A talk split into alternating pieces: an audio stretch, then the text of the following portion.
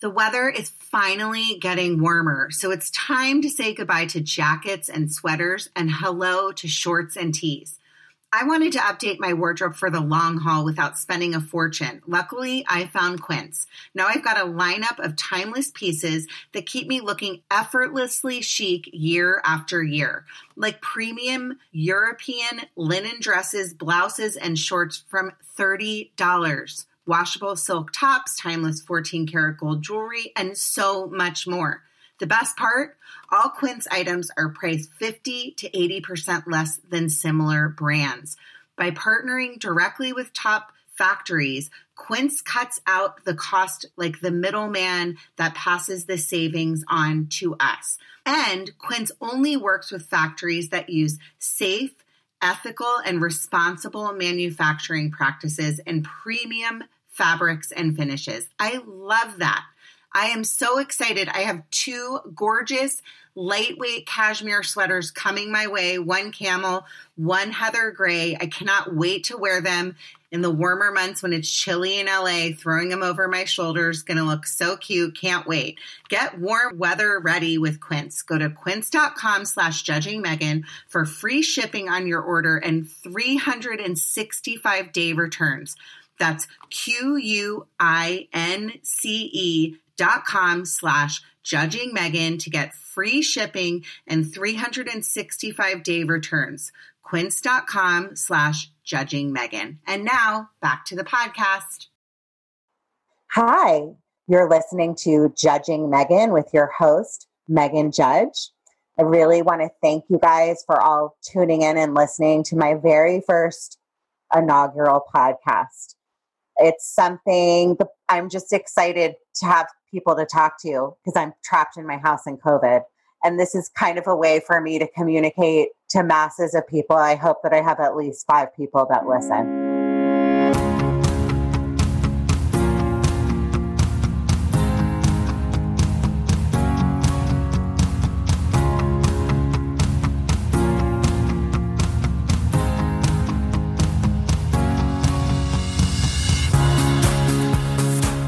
One thing you should know about me is I love carpool. I love a carpool line. It's my happy place. And when I pick up my kids, if I wasn't working and I had the opportunity to pick up my kids, I would live for being in the carpool line.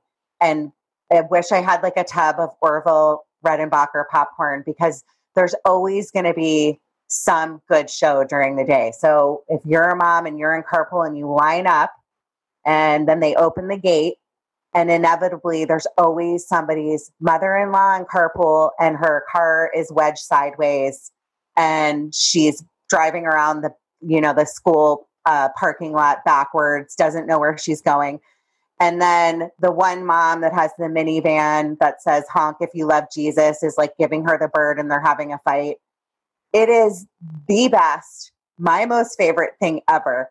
And I will also tell you, I have run over cones numerous times, and you always see the teacher's faces or the principal, whoever's there, and they're trying not to laugh at you, but everyone else behind you in the carpool is like dying of laughter.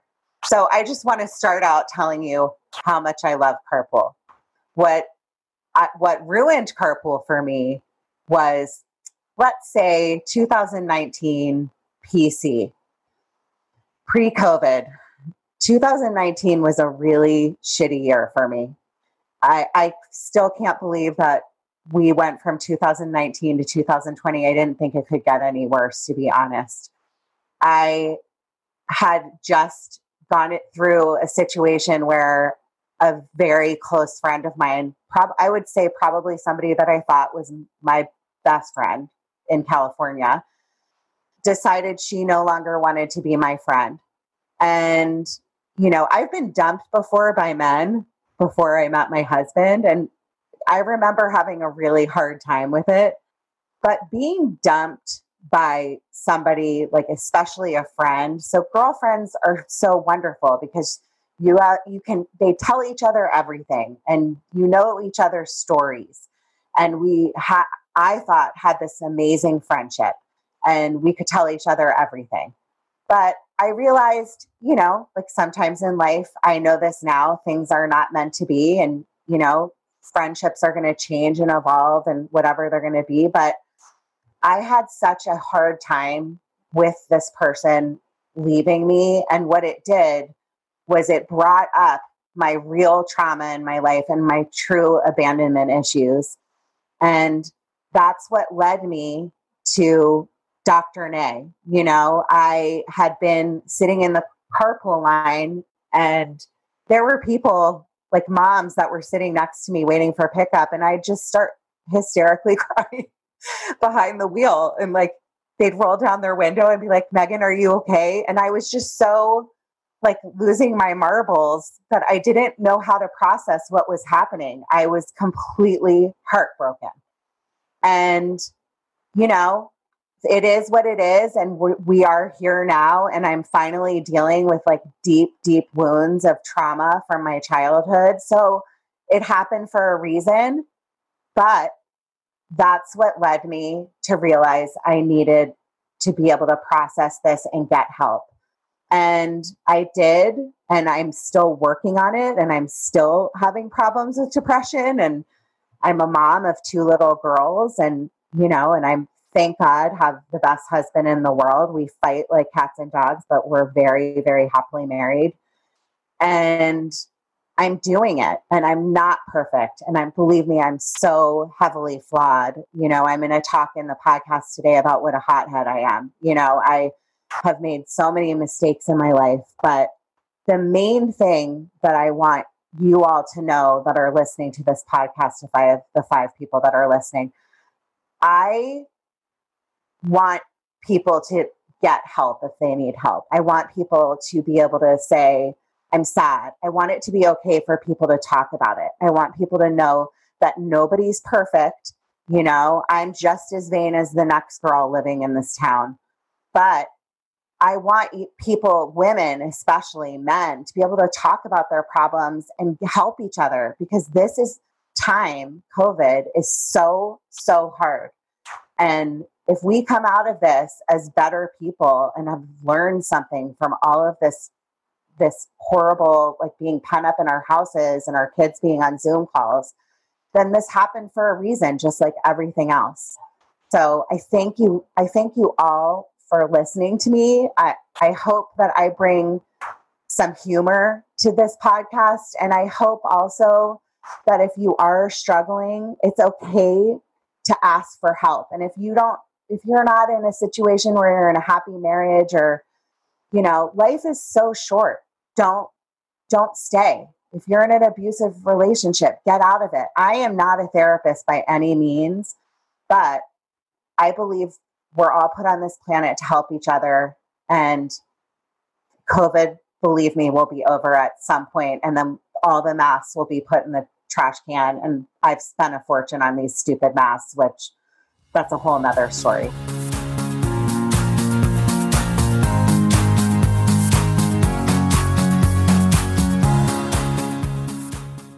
I wanted to welcome my amazing therapist, Dr. Nay. She has, I'm telling you right now, helped save my life, helped save me. You couldn't meet a more amazing therapist. You couldn't sit with a more amazing person. And what's funny is when you're in therapy, and I've been in therapy with her for the past year and a half, you're always telling your stories. So this is this is really fun for me too, because I actually get to hear her story. So I wanted to welcome Dr. Nay. Hi, Dr. Nay. Hi. Thank you so much for having me today. Thank you. I wish everyone could see her. And if you want to go to her Instagram and follow her, I'll share that at the end. Um, she, Margot Robbie portrays you in the movie The Wolf of Wall Street. And I remember seeing this movie like four or five, when did it come out? 2015, 14, several years ago. And I left the theater, and just like any movie where somebody's portrayed by an actor, you want to see what the real person looks like. So I remember Googling you, and she came up, and I was like, wow, she lives in Hermosa Beach. Like I live in, at the time, I was living in Manhattan Beach. That's so crazy. And, uh, you know, it kind of was like, I wonder if I've ever seen her. I know her. And then cut to years later, I'm getting getting the old bo- Botox because that's what you know. I need to keep it tight and right, keep looking good for my age as best as I can before I have to start shopping at Chico's and get a perm. and my friend Lizette was like, you know, I'm sitting there in her office, and I, like I have talked about, my year was spiraling out of control. And Lizette Ledwig is a good friend of mine, and she also does Botox filler, everything else. And she's like, you need to go see Dr. Nay.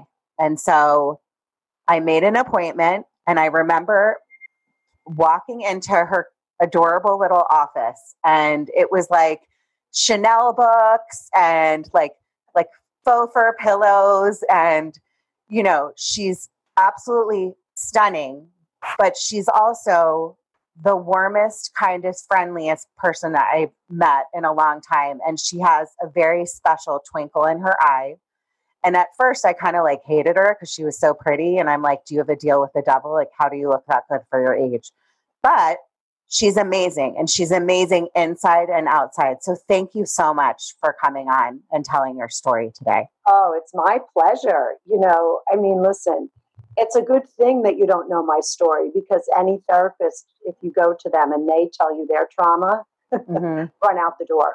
Yeah, but I like the the something that I like about you is like I I've been in and out of therapy throughout my life just because of all the things I've gone through. Yes. And you're not like one of those therapists that just like sits there and just like has a pen and you know what I'm saying Correct. and just like yeah. listens. Like you give little tidbits from your own life. Yes. And I think that's really important because it's people can relate to you because of that. I can normalize something that's happened to them for sure. Where should we even begin, Dr. Nay? I, I think we should begin with what it was like, because I bet everybody wants to know to be married to Jordan Belfort and to have yourself portrayed in a in a big blockbuster movie with Leonardo DiCaprio and Margot Robbie. Yes, I am sure everybody wants to know because it's a very strange situation.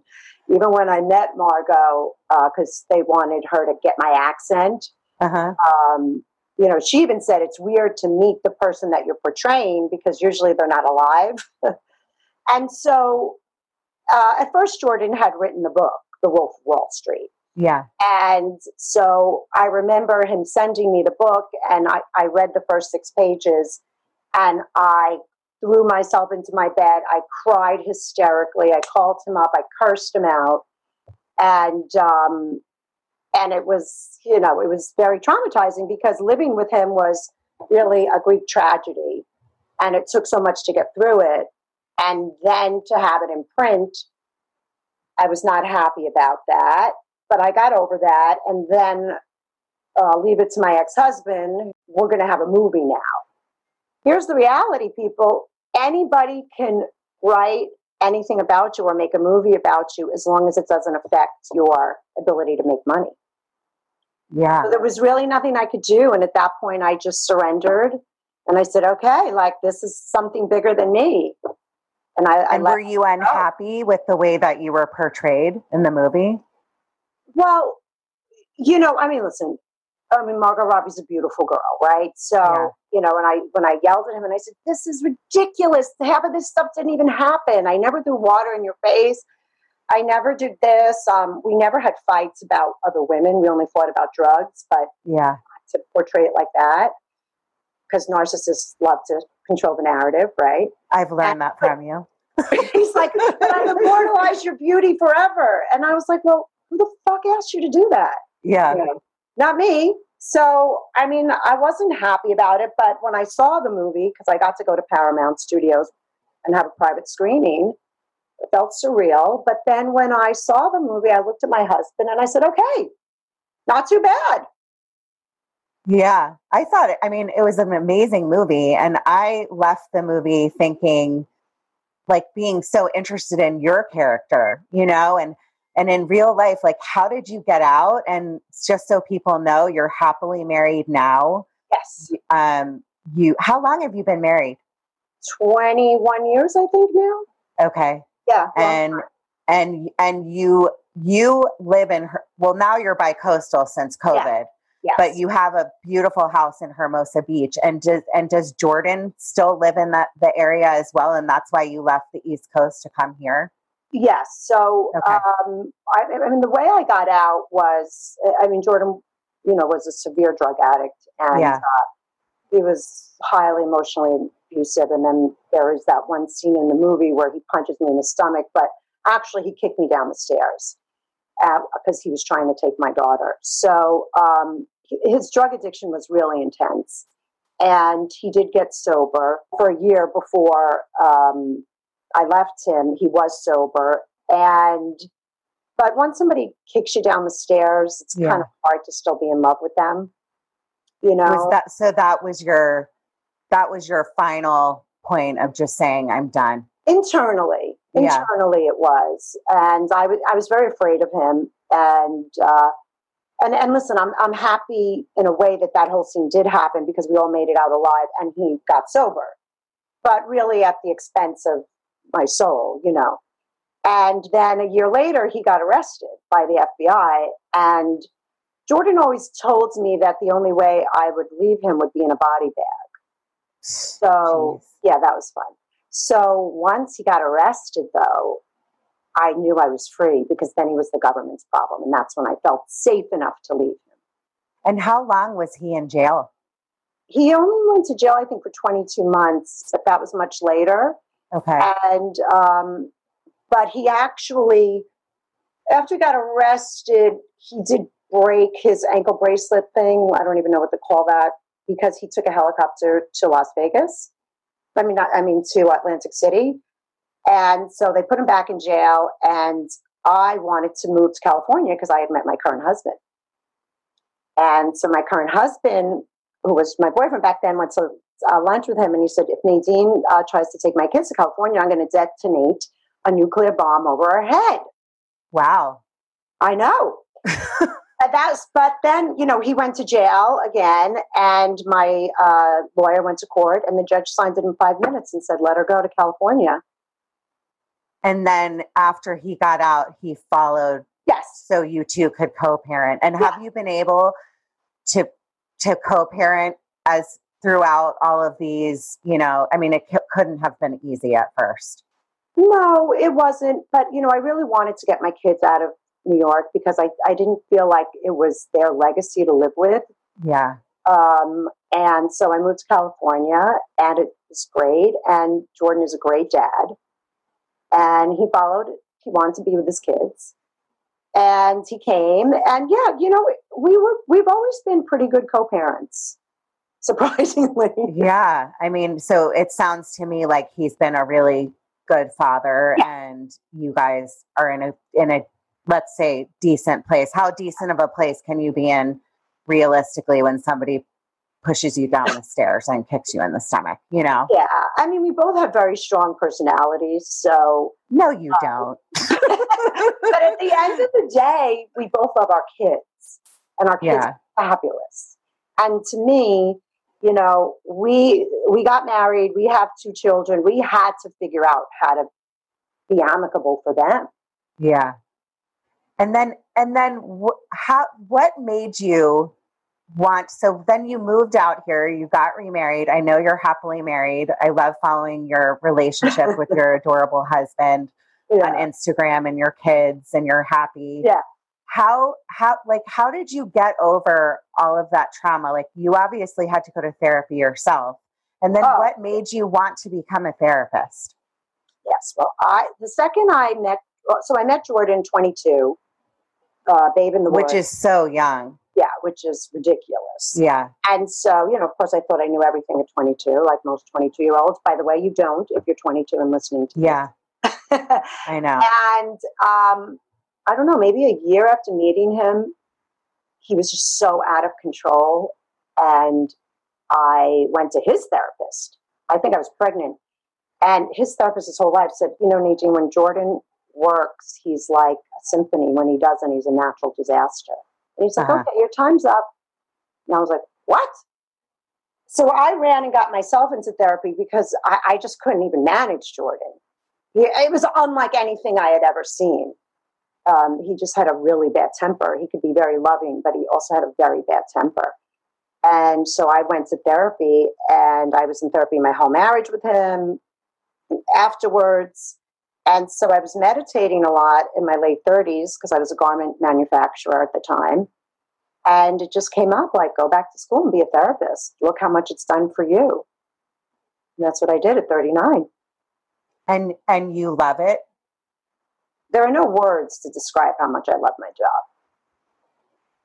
Uh, Isn't that amazing to be able to love what you do? You're so lucky, you know? I mean, so many people go through life, and I was, uh, you know, my story. I was one of them. I was in, you know, I, as you know, I moved out here to be an actress that didn't work out, obviously. And then I went into corporate America and I was in corporate America for, you know, like 15 years and I was miserable. And I can sell. I'm a, I'm a natural salesperson and I was good at it, but it just it was slowly as you know like killing me. Yeah. To the point where I was as you know having such bad anxiety at night that I thought I was dying because I had such horrible panic attacks that I couldn't catch my breath in the middle of the night. Right. So you're just so lucky that you're so good at what you do number 1 you've helped so many people. I mean, you're kind of like a legend in this little community called the bubble, you know? That's sweet. Yeah, I just, you know, I I guess because I experienced so much trauma at, at, a young age, you know, with Jordan, and um, I just knew how much therapy had helped me. I just and I grew up in a house where we were always talking about our feelings. And my mother was reading Jung and Freud in the 70s. She was a single mom. So I grew up in a very progressive family, I think, psychologically. And my daughter's now a therapist. So I think. Which is so cool. Which is like, it's just in our genes. And yeah, I just went back to school and attacked it. And, you know, I get to meet beautiful people like you and, you know, and, and I think because I've gone through trauma, I can help people deal with their trauma. Because it's one thing to learn about it in school, right? But it's another thing to know what it feels like in the body, in the brain. As you know, uh, from my story, there was a particular Karen making fun of me throughout the community. Our community is very, even though we're in Los Angeles, we're in a be- the beach community and it's so small. Like you can't even go to our local Target without running into like the mamarazzi, right? They're everywhere. and this, you know, this, I'm not, there will never be names named in this podcast unless they give me permission. But I will say, let's call her Karen, was making fun of me to, throughout the community because I was in therapy and I was struggling. And to be able to, to ask for help and get help is so important. And, you know, like I know from speaking to you for I've been seeing you now for what almost two years, a year and a half. Yep, yep. And there's such a stigma still against it. And it's like, why? You know, like if you go through things throughout your life, and in my particular situation, I have I've been diagnosed with PTSD. Yes. Why would why would you not want to get help? And then go through your life and know you know, I truly believe that life is a series of of tests, you know, like yes. you're going to do this and then you're going to do that and you're going to get through this. And if you don't like open your eyes and realize, okay, this is happening for a reason and I'm just going to like bottle it all down and never do anything with it, then you're never going to get anywhere. So I think the fact that you're helping people and, you know, you are such an advocate to, for therapy is amazing. Well, yeah. I mean, let's let's just, let's just be real, right? Okay, the, we have more neurons in our brain than there's like stars in all the galaxies. Okay, so it's yeah. pretty complex. Three pounds of tofu, I call it, right? And relationships are the hardest thing in the world. Okay, our relationship with ourselves and our relationship with other people, and we spend so many hours doing so many other things it's not a lot of time to spend 50 minutes to 60 minutes on your own brain, body, mind, psyche, soul, and process it and get to know yourself and reflect. and I, I don't I, I almost find it mind boggling that there's a stigma still and, and the word stigma really means disgrace. Yeah. That you know and, and, and so I, i'm determined to break that stigma because therapy saved my life. Mine too by the way you know, I and, know. and and in all seriousness, you know this, and I'm, you know, I'm doing this podcast because I want to be open with people and let them know, you know, I'm still in there. I had a therapy session yesterday Mm-hmm. with you. I am still struggling. I'm not through this tunnel. I'm. Would you say I'm like a skosh there, or am I like halfway there? I don't even know. Like I might be in therapy with you forever. I think we just always keep learning and, and growing and changing, and we have to be able to pivot. You've come Yeah. a long way. Yes. Thank you, because I don't really feel it. But I will say, like going, like backtracking a little bit, I was so depressed. You know, you know. First, it was 2019, which was like the biggest shit show year of my life. I thought, and then it's like, welcome to 2020. Like I never, like, who would have ever thought COVID was going to happen? First of all, but I just remember thinking 2019 was so bad and then covid happened and it's just you know like there are have been times and i had to admit that i needed more help than just therapy you know which was huge for me because i i have never wanted to be on an antidepressant Right. when i first met with you i said I said i do not want to go on an antidepressant i Right. was on one my mom had me go on one in high school and i think i was on prozac and it just was a bad bad thing for me. And then when I was staring at the ceiling for hours a night and thinking of ways to not go on and, Right. you know, and leave my two babies, you Mhm. know, my daughter's 10 and six. And thank God I'm happily married. And the fact that I was thinking about leaving that, I knew that I needed to like actually get on something.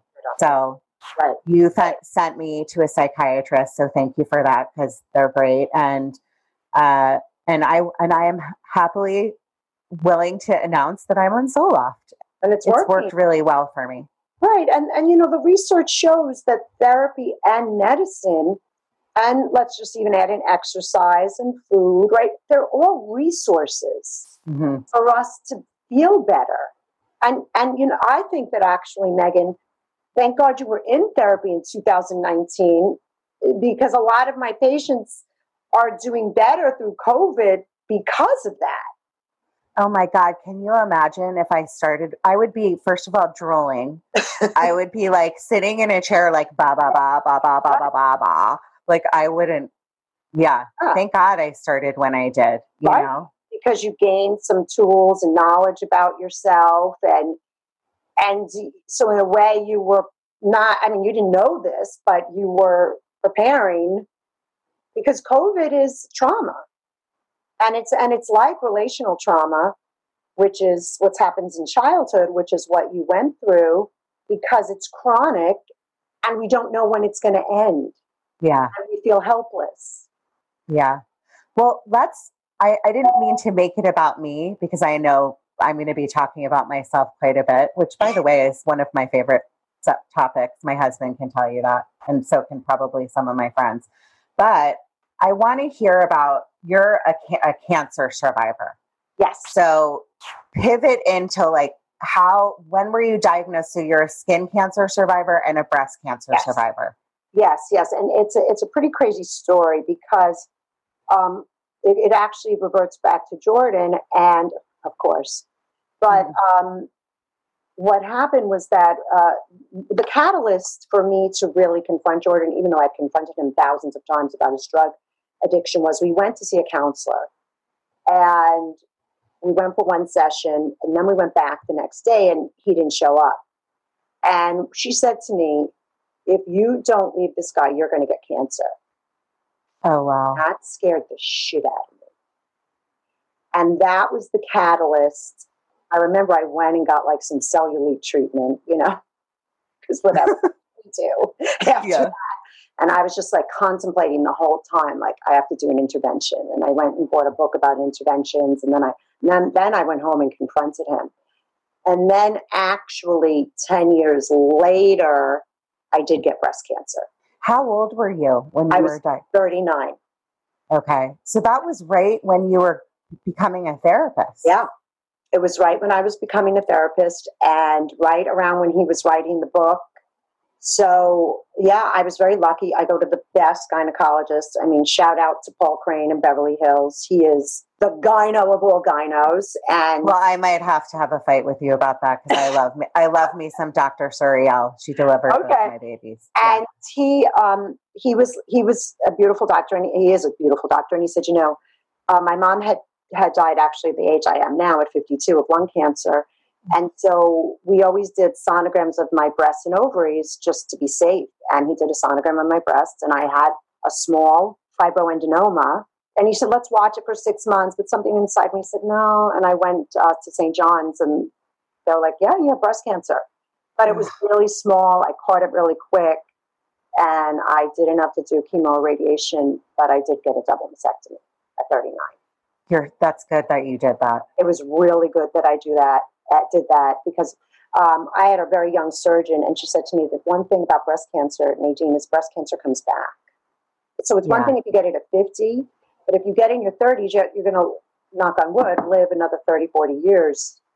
You- It's a high percentage that it's going to come back. And and now and nowadays, I have a good friend that uh, from college. One of my college friends just um, went through, you know, double mastectomy, breast cancer, Yeah. and you know, she's such a strong girl. She's had such a hard year, couple years, but she, you know, you can do this reconstructive surgery now. We're so fortunate that we live in a time where, you know, it's one thing to i'm all for plastic surgery by the way but it's one thing to do it for vanity purposes Right. but you can actually really help somebody and they don't have to live a life where they're like feeling ashamed they were already sick and Yeah. they can come back and yes. have even better boobs than before so that's awesome Yeah. right Yeah, and and you know, it physically, um, breast cancer wasn't as big a deal for me because again, I was young and I had great, uh, great surgeons. But yeah what happened for me then was um, I definitely had like a perfection complex for sure, and that shattered that for me clearly. And so I actually had a lot of anxiety, not necessarily about the breast cancer, but because um, I was pretending I was perfect, which is ridiculous, but to cover my shame, yeah you know, and we talk a lot about shame in therapy, as you know. And so that really brought up my shame because that coping mechanism of I, I can't make a mistake, I have to be perfect was shattered. And so um, it was a tough time, but I was in school then, and that was great. And then, a few, then I think like three months later, I got skin cancer, and I was like, "Oh my god!" But um, breast, skin, and colon run together.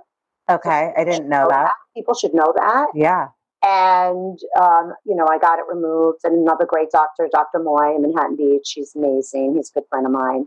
And so I'm just very on top of my skin now. I've had a few things removed um, because, you know, I grew up in the 80s. We were in the sun.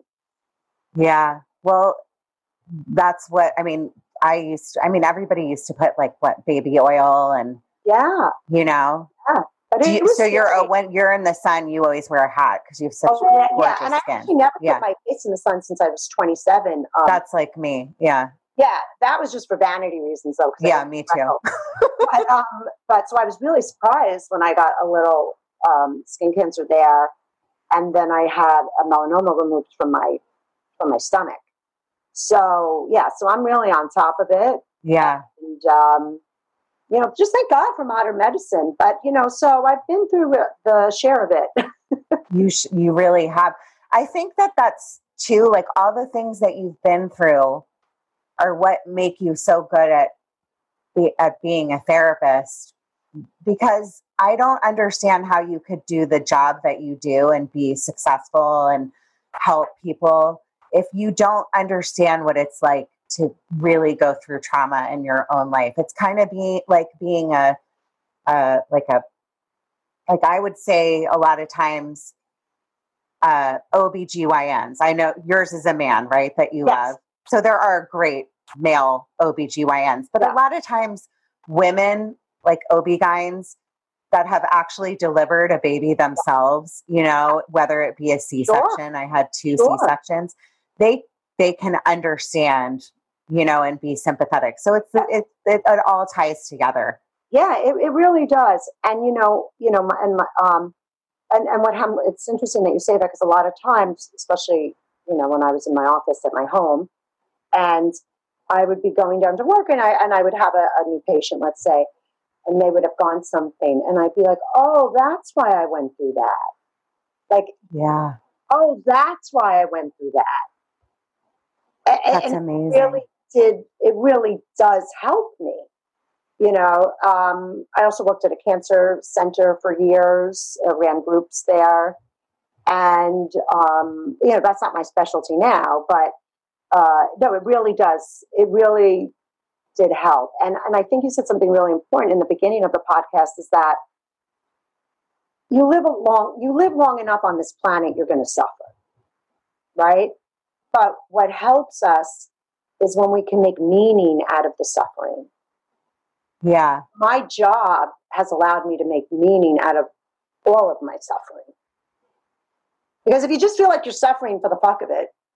And and also just how you can turn everything around, you know, just like to be able to be like, okay, like you like life's still not perfect for you, right? Like there's no such thing. Oh we we all live this this Instagram life, you know. I was telling you yesterday, I, you know, after the past like year and a half of hell, I was posting a lot of pictures of my family and pretending, or pictures of like me and my dog, or, you know, doing these videos. I like to imitate, I was imitating oh, Carole Baskins and I Debbie Birx, and, yes. you know, and it, I was in so much pain. These were th- times when I was thinking of offing myself, and I was posting these pictures like, I'm so happy. And then obviously, putting filters on things because I I'm always going to be critical of my appearance.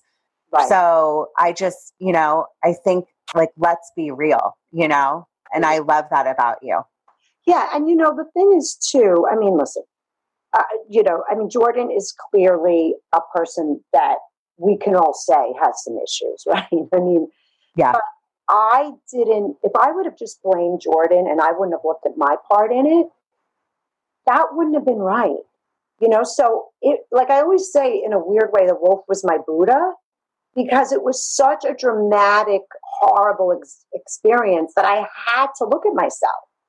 Yeah. And what was my part in that? Because we all have a part in everything that happens. Of course. Everything. Of course. Even if it's like, you know, things that I've I'm going through with the friend stuff.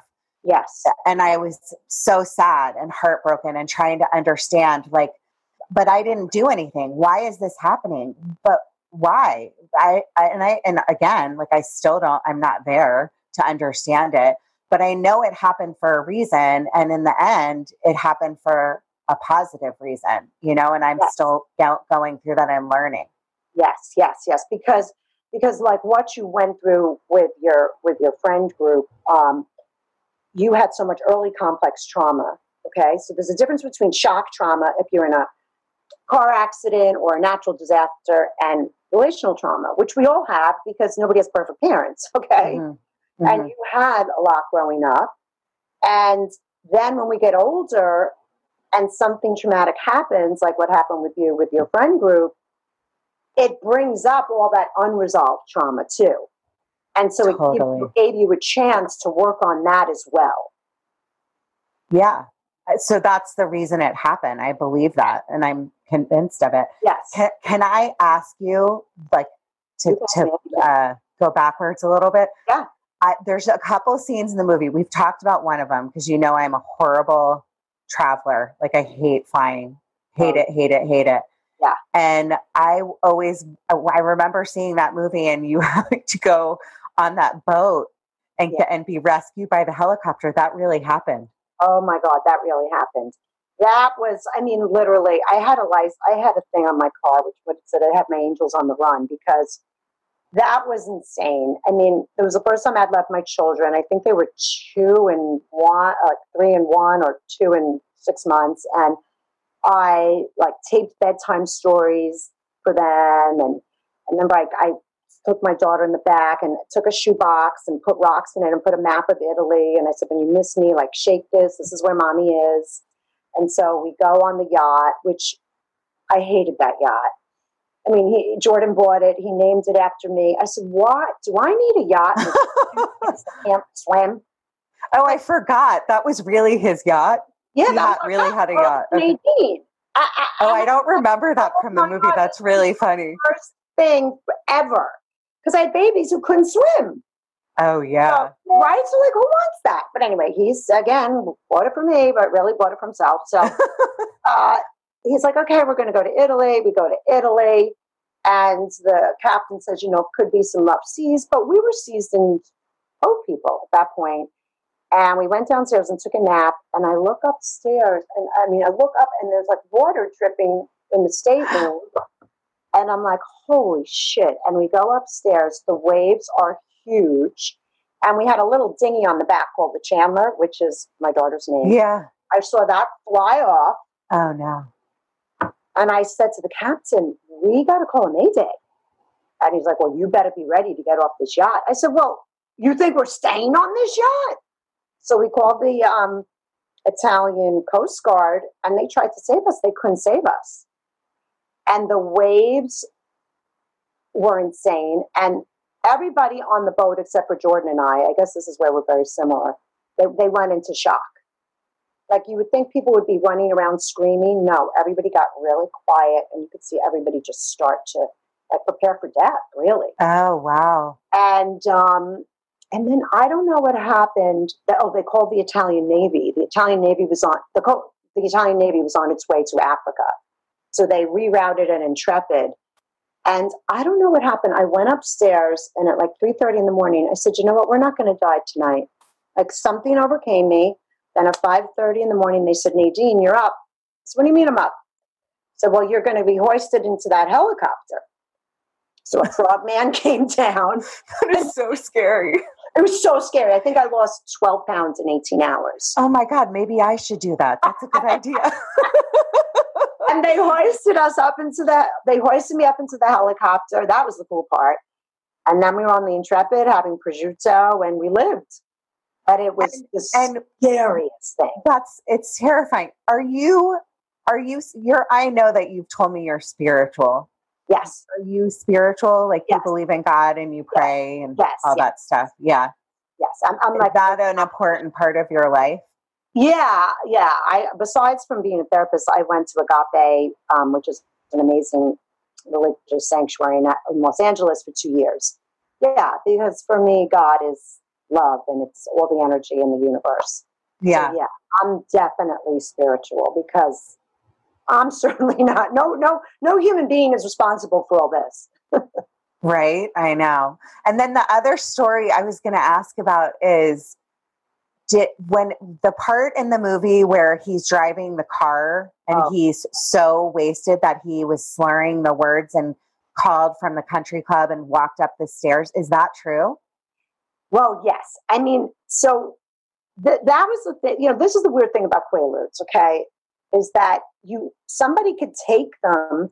It's not like drinking. You they yeah. take a pop three, and then it doesn't hit them until twenty minutes later.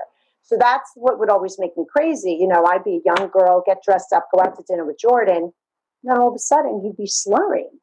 Ah. I'd be like, oh my God, really? And so then the waiters would come over and say, I'm like, he has cerebral palsy. Like, don't, pay attention to him. And no offense to anybody who has that. I'm not meaning to be disrespectful. Yeah.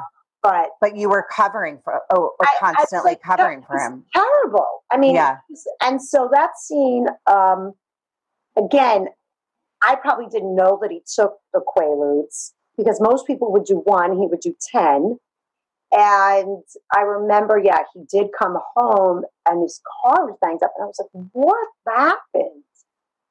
and that so but i didn't see him come out of the country club which but that is my favorite scene in the movie i mean he and it, then is that and then he that was the scene where he put your daughter in the car or different no that was different that was the scene and this didn't really happen in real life but okay. where him and danny are like in the kitchen fighting over the phone, which is a Yeah. funny scene.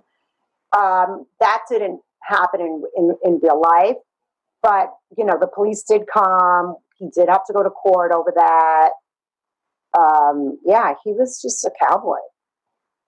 He was crazy, and I Wow. had control. I mean, I, there was you know, the, the you know one of the things a lot of people don't know is that um, at one point the FBI made me queen for a day, which means They did. yeah, they did. Which means that you can sit down with them and tell them anything, and nothing you say can be held against you. And I was so scared. I mean, as soon as I sat down, I started crying. You know, and my Is lawyer. it like when you go and talk to the FBI, are you really like in a room with a mirror and all that stuff? well, no, like I was with my attorney, and Okay. um, because I just had to tell them something, and um, because Jordan had like given me keys and said, "This is a, a safe in Switzerland. You can go get money." And I'm like, first of all, this was when I'd left him. I'm like, he's probably setting me up. So I immediately called my attorney, Yeah. and uh, they didn't like it that I was, you know, telling on their star witness, right at this point. And the FBI agent said something to me, and I said, "Do you know what it's like to live with somebody that you're deathly afraid of? So if you don't, don't fucking ask me that." And he was like, "It's not your turn to ask questions, miss." Yep. You know what? Something I left off is one of the best things about you is that, and I hope you're okay with say, me saying this because we talk about it a lot, is Yeah. you're a hothead. and Right. I'm a hothead. Yep. And I feel like that, like we've talked about that I have like this little, what, what is it? Uh, Incredible Hulk. I call it the Incredible Hulk. Incredible So Hulk. Yep. I get if like I'm Irish and Italian and I can be just set off very easily. It's Yep. Back to my childhood and I have to work on my anger issues and I'm trying. But sometimes, like, you know, I've been known to like give people the bird and, you know, I have a lot of road rage at times. And I like that you are like somebody that always says it like it is. And if you see somebody wronged, you're going to say it. Yes. You know, I think it's really important. It is. And, you know, this was after eight hours of them grilling me. Yeah. And I had just had it. And the thing about anger too is that people don't know why it's so hard to contain is that it has the quickest neural firing pattern firings in our brain. So once it gets activated, it is really hard to contain. And um, you know, he, the, the FBI agent did not like it that I asked him that, but you know, I said that to him for a reason. Like, you don't know what it's like to be afraid of somebody you're married to Yeah.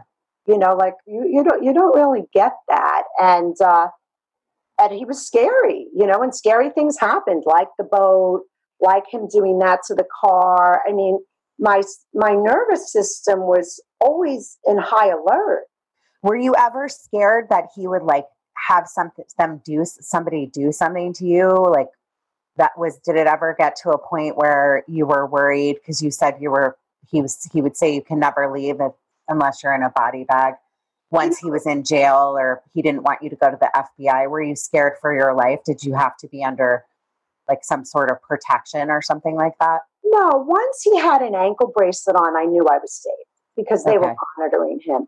It was more when i was married to him that i would i was very fearful of him because he he had he would rage. And i didn't Yeah. grow up in a home where we yelled so i didn't really understand it. It was just very weird for me. And i didn't know what to do with it. And then you know i'm from brooklyn so i'm no pushover. Yeah.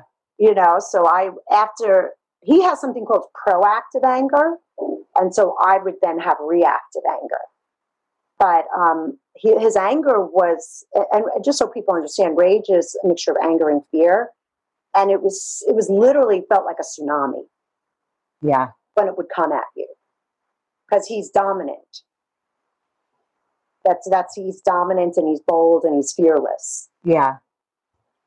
Um what what was I was going to ask you also yeah what are two things that people would be surprised to know about you? oh that's a great question Thank you. I'm new at this, but I'm yeah, learning that's quickly. a really good question. They'd be surprised. I'm such an open book, so I, I have to like really think about that. Um, hmm. I don't know. That is. So, I mean, you're a big reader, aren't you? You I mean. I, yeah. I mean, that's that's one thing. Probably. Okay. People would be surprised. It's like yesterday I spent. Uh, but if you know me, you know that I'm a big, huge researcher. I spent six hours researching on one patient. What would that be? Oh, okay. Well, maybe one thing. Let me think about this. Is God, Megan, you've stumped me with this one. Hmm. I can't believe I stumped you. I feel like I've never stumped you before. No, you really stumped me. Um, that they would be surprised to know about that I eat potato chips all the time. Well, yeah. The funniest part, I have to tell you this story about Dr. Nay. So her Instagram, if you need to follow it, what's your Instagram? I think it's is it Dr. Nadine? Is it Nadine? I think it's Dr. Nadine Macaluso. Yeah. Okay.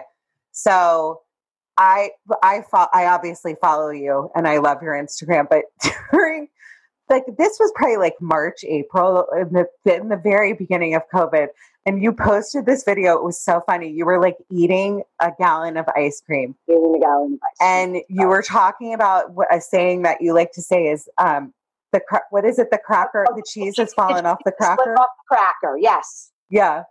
And I was, and first of all, I really don't think it's fair that you can eat a gallon of ice cream. If I eat like two bites of ice cream, the next day I've gained five pounds. So you're very blessed and lucky. Oh, I am very blessed in that way. And yeah, and I'm and I'm so not a germaphobe. Like the funny thing about me is that you know I'm still friends with all my girlfriends from Brooklyn, and you know we'd always go to the bar, and this is a very funny thing. I would be the only one that would sit on the toilet, right? They would always put paper because nobody knows this about me. Like, that's disgusting. I'm like, everybody has an ass. It's okay. Nothing's gonna happen. And well, there's your thing that nobody knew about you, and now we know my it. thing. There's my thing. And I'm not a germaphobe. I'm just not. I wasn't. grown- My mother wasn't neurotic like that, and my friends still make fun of me till this day. I'm the complete opposite. I've told you about that about me. Are you a little bit of a germaphobe though now because it's COVID? oh, like, yeah. sure. Yeah. okay. Sure. Is that because that I'm I'm I'm not like the person that's like everything's folded in my house. There's laundry everywhere. I don't know how people keep up with laundry with kids and a family, but I'm I'm such a germaphobe, like to the point where people make fun of me because I could never go any. This is before COVID. Go anywhere without a bottle of hand sanitizer and spraying it everywhere. Right. Anytime I shook hands with anything, anybody, I'm a complete germaphobe. Yeah. No. See, I think growing up in Brooklyn, like we had the two second rule. Like even if something fell on the floor, the concrete, we pick it up and eat it. Oh, it was two seconds on the floor. We could still eat it. No, no, it was just very different. So, but now, of course, with COVID, um, yeah, I'm I'm I'm very aware of it. And and and yeah. also with covid i want to talk about your masks aren't you Oh, so yeah. the, right now you're doing i saw that you're doing a free mask for anybody that's a breast cancer. breast cancer Yeah. survivor which i think is so cool Yeah, when, once COVID happened, um, I was a garment manufacturer before I became a therapist. And so soon as it happened, I knew masks were going to be big. And I just went back to my old people and I said, I need to make masks. And so I made tons of masks. I just donated 100 to a nursery school here for little kids. And all the ones that I made, that I sell, get don- all the proceeds get donated to mental health charities. Yeah. I love that and i love too that you are so cute when I, when covid first happened you wrote me the sweetest little note and gave me a bunch of masks that you uh, make and i and your mask by the way your cheetah one because Yeah. lord knows i love an animal print is probably my favorite mask in my collection Uh, yeah, it just listen. I care about fashion. That's one thing, right? Okay. yeah so I'm do a i real- I'm a real unfortunately. fashionista, and so I need good masks and I need safe masks. And if we're gonna have to wear them, let's make them fun. yeah who would have ever thought right that we would be like oh my god that mask is so cute where did you get it I know. I know. The whole world has changed so much, and uh, I know it's really hard right now. But I, I think, just like personally, the brain and body only grow from threat and suffering. So, you know, I'm, I'm, I really have hope. I'm an eternal optimist that going through all of this trauma, this collective trauma, that yeah. will all come out better as a society.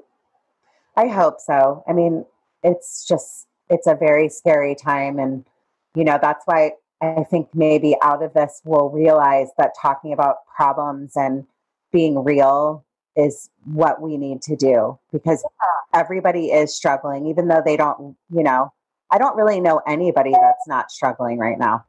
No, and, and, and I also want to mention too, like if you have an elderly relative that's alone, uh, I've been noticing a lot lately that they're really falling through the cracks right now because they can't visit people and yeah. they, nobody's visiting them.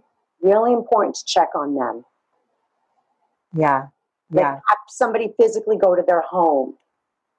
Because I've had two stories this week where people and friends, um, patients, they've you know they've gone to their parents' homes and they've just been a, a mess.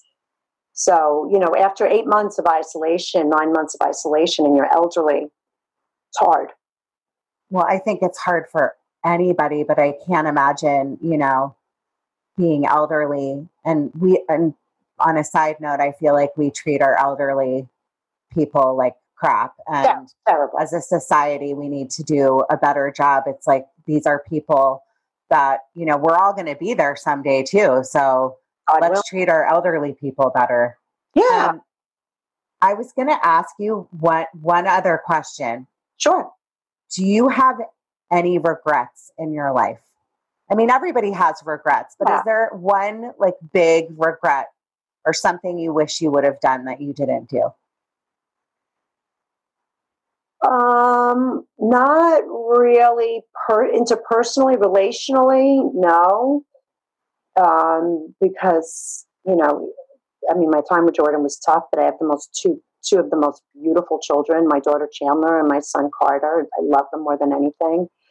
The only the huge regret I have, and my husband wants to kill me over this, is when I first moved to Manhattan Beach, we bought a house on the Strand, and we lived there for seven years. And I just personally, I'm I'm an introvert.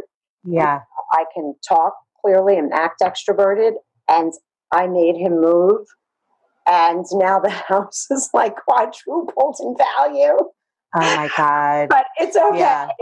And I always say to him, but John, something bad maybe would have happened there. Don't worry about it. I, I actually have heard stories that I would, I mean, it's gorgeous. By the way, for anybody that's listening, the strand is the beachfront homes in, you know, in the beach cities. So anywhere from, right.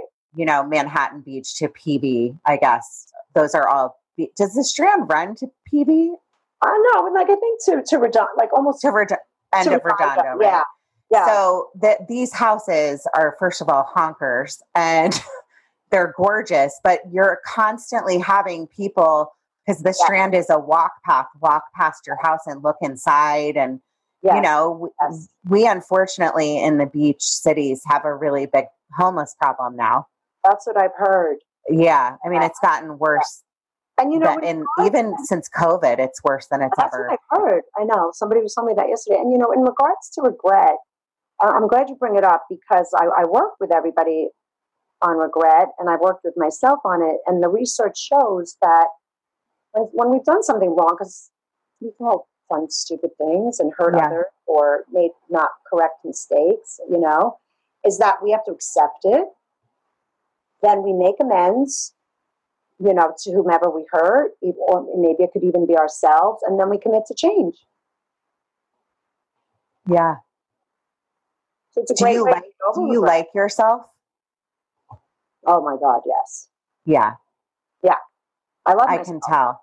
Yeah. And you don't care about what anybody thinks of you, which is a really amazing thing for somebody to. Oh, because you know what? I mean, listen, eh, people are going to project all over us all day long. And I, I understand psychology well enough to know that it's okay if people judge me that's okay. That's their right, you know, but it doesn't have to penetrate me.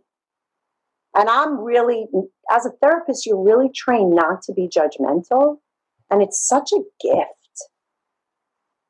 it's such a gift to just be like, you know, you can have discernment, which allows us to make choices, but that judgment, good, bad, it's, you know, we have to hold the gray in life. So uh, trust me, I am so imperfect, but that's okay. Well, we all are. That's yeah. why we're human beings. We're animals. right. And, and like we're imperfect and, and that's okay. And and I think it's our imperfections that make us interesting. Imagine Hell yeah. Name? I love all the differences. I would be boring. And and my my stepdaughter, uh, she's so cute, the one that had the baby, Nikki. I, I journaled a lot my whole life. That also saved me too. And she we, we read a journal of mine when I was 20 or something, and I thought, I just love figuring everything out in life. She goes, Who writes that? At 22, especially. I'm just a searcher. You know? And also, I think you're an old soul. Yes. An old soul who has like a weird deal with the devil physically because you look like you're 29 years old. Yeah, but so. I always say because my father and I don't talk. He's um he's a gambler. I stopped talking to him at 31. He didn't give yeah. me much, but he gave me good genes. Thanks, Tony. I really want to thank you. I also want to end with this. Am I your favorite patient? You don't have to answer it, but I believe that I am. I'm just going to tell myself that. you do that, love. thank you so much, Dr. Nay. I love you. I think you're amazing. And I really thank you for doing this for me. And you've really helped me. Well, I believe in you. Thank you. Keep living, keep praying, and keep growing.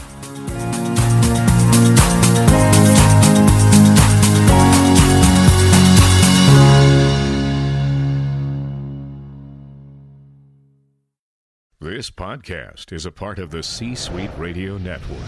For more top business podcasts, visit c-suiteradio.com.